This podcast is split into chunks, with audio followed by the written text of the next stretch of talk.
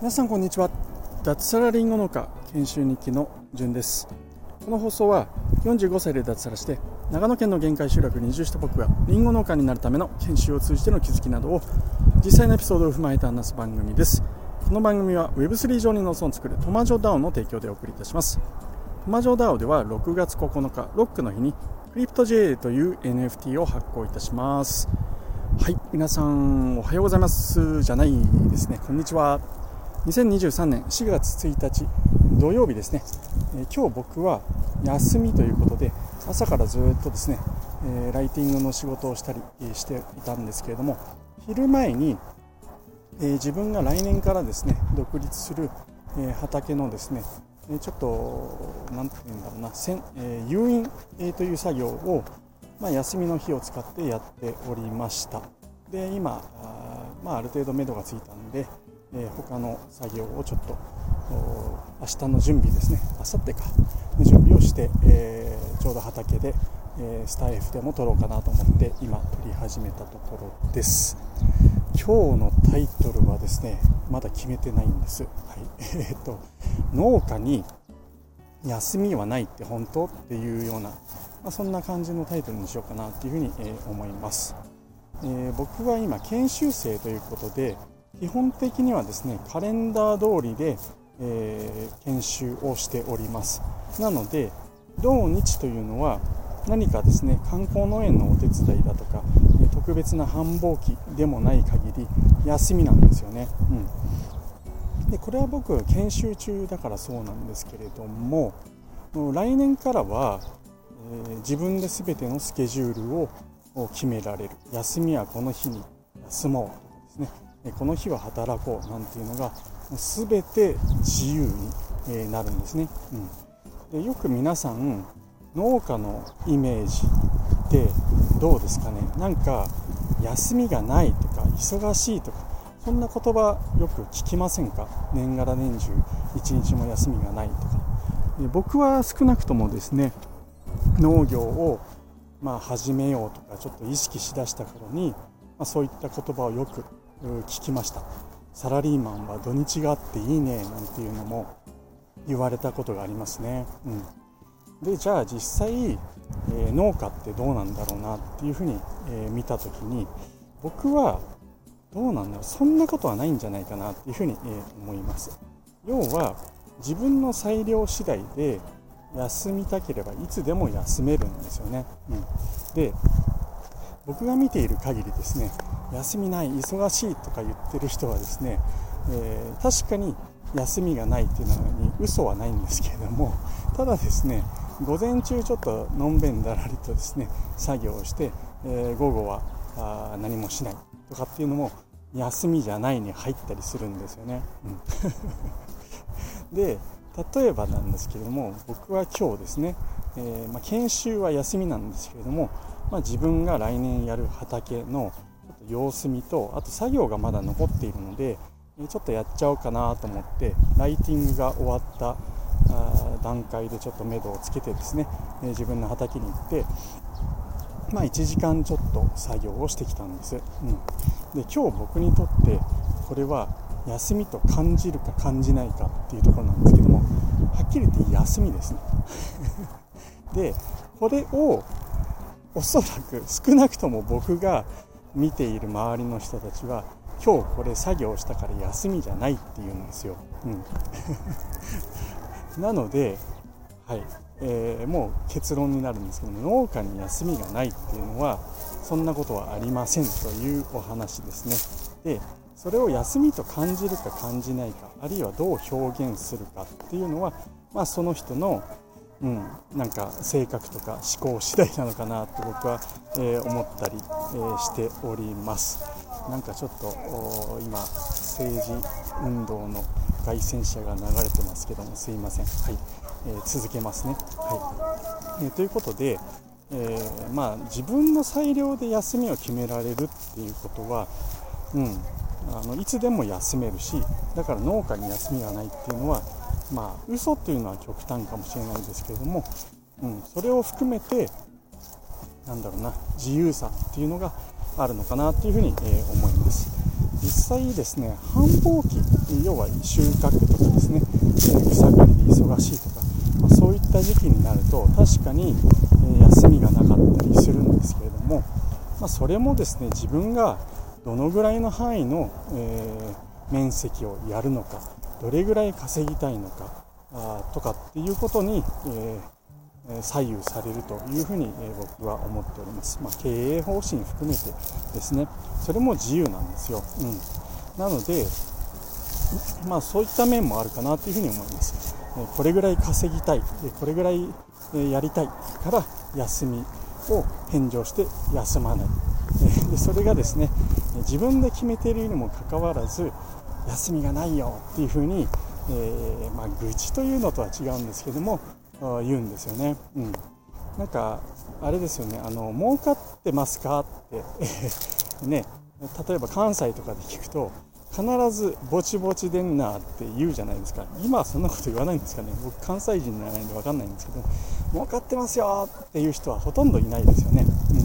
うん、それと似てるのかなって。農家さんに忙しいですよねって聞くともう忙しくて忙しくて大変だよってみんな言うんですよ、うん、それと一緒かなっていうふうに、え僕は感じております。なので農家の忙しいっていうのははい、え、話半分に聞いとけばいいんじゃないかなっていうのが僕がここで1年間長野県で農業をして感じる、うん。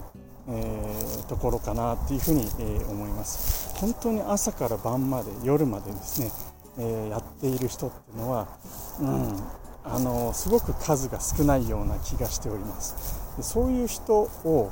僕は3人ぐらい一応身近でここ長野県の上田市周辺で知ってるんですけども、うんまあ、結構ですね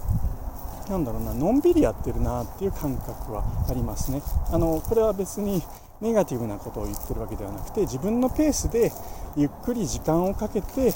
夜までやっているなんて人もいるのかなというふうに、えー、僕はには見えております。それも自分のやり方次第ですよね。もう朝早くからですね、えー、もうパパパパってどんどんどんどん動いてですね、えー、夕方4時5時には終わらせてえ、のんびりするんだっていう人もいればそんなせかせかやらず、まあのんびりねマイペースで、ちょっと遅くなるかもしれないけども夕方7時8時あるいは家帰ってからもちょっとテレビでも見ながらのんびり作業するなんて人も、いたりするのでそれぞれが、ま、自由にそういう選び方をすればいいのかなというふうに思います。なのでサラリーマンと違うのはこの日が休みこの日が仕事って決められているわけではなくて全て自分で決められるっていうところでじゃあ働いてる時間トータルではどうかっていうと、まあ、そんなに変わんないのかな、うん、僕は前の職場はですね結構ホワイトですごくいい会社だったんですけれどもただやっぱりですね、えー、年度交渉といって6年度の契約交渉時はですね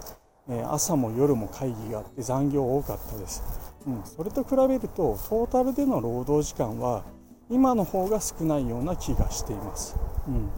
で僕が独立時どうするかっていうのはこれからちょっと考えていこうとは思っているんですけども、まあ、自分のペース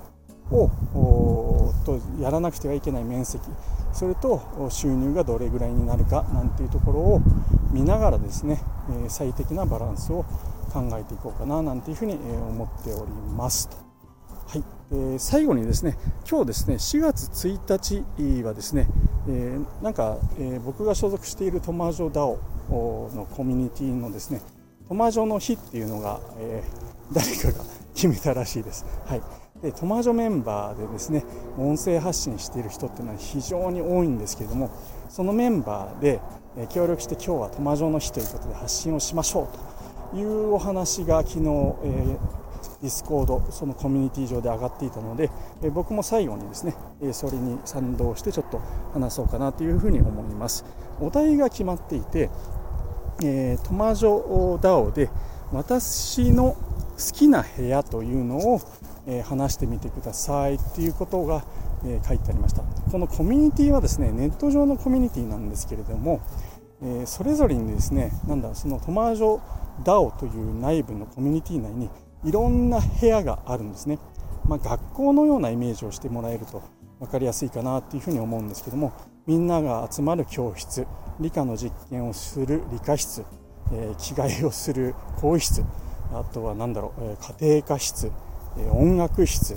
とかですね、え絵画教室そんなものが、えネット上にあるようなイメージをしてください。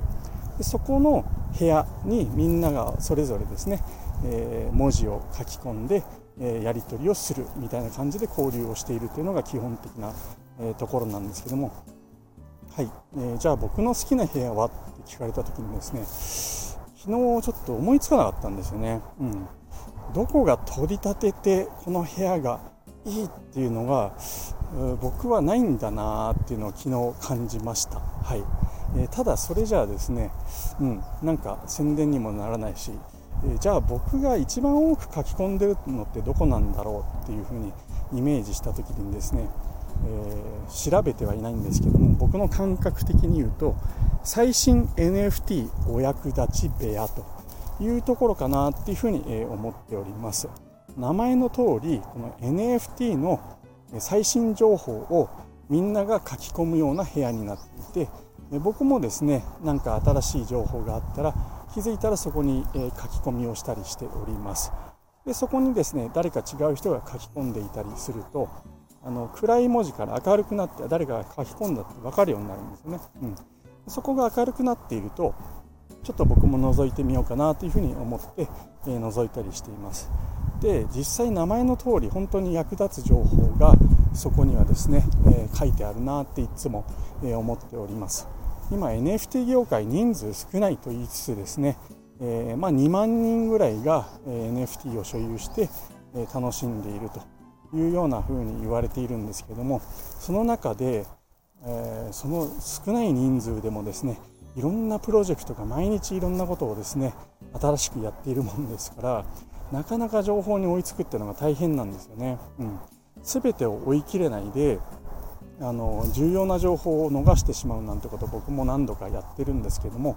まあ、この部屋を見るとですね、えー、そういったあ他の人が気づいてみんなにこれ伝えておいた方がいいよなんていうことが書き込んであったりするのですごく役立つしあの僕的にはですねこのテクノロジー最前線 NFT のその中での最新情報が知れるということで、えー、まあ、うん、トマジョダウンの部屋の中では一番、見ているところかなっていうふうに、思ったりしております。うん、まあまあそれを好きというのかもしれないですね。はい、ということで僕の、えー、好きな部屋というのは最新 NFT お役立ち部屋というのがトマジョダオ内で一番好きな部屋になります。はいえー、トマジョダオンメンバーの方がこれ聞いていた場合は、えー、皆さんの好きな部屋も教えていただけると嬉しいです。あとですね、トマジョダオンに入っていなくて、えちょっと何のことかよくわからないよって方はですね、え興味があればぜひ、えトマジョダオンに入ってみてください。無料のオンライン上のコミュニティです。スマホもしくはパソコン、それとネット環境があれば誰でも入ることができます。農業情報を中心に NFT とかの話もできる優しいメンバーさんが揃っております。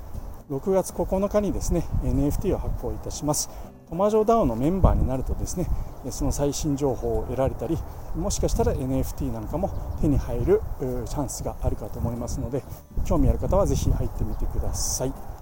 はいということで最後まで聞いていただきましてありがとうございました。それでは今日も楽しくやっていきましょう。じゅんでした。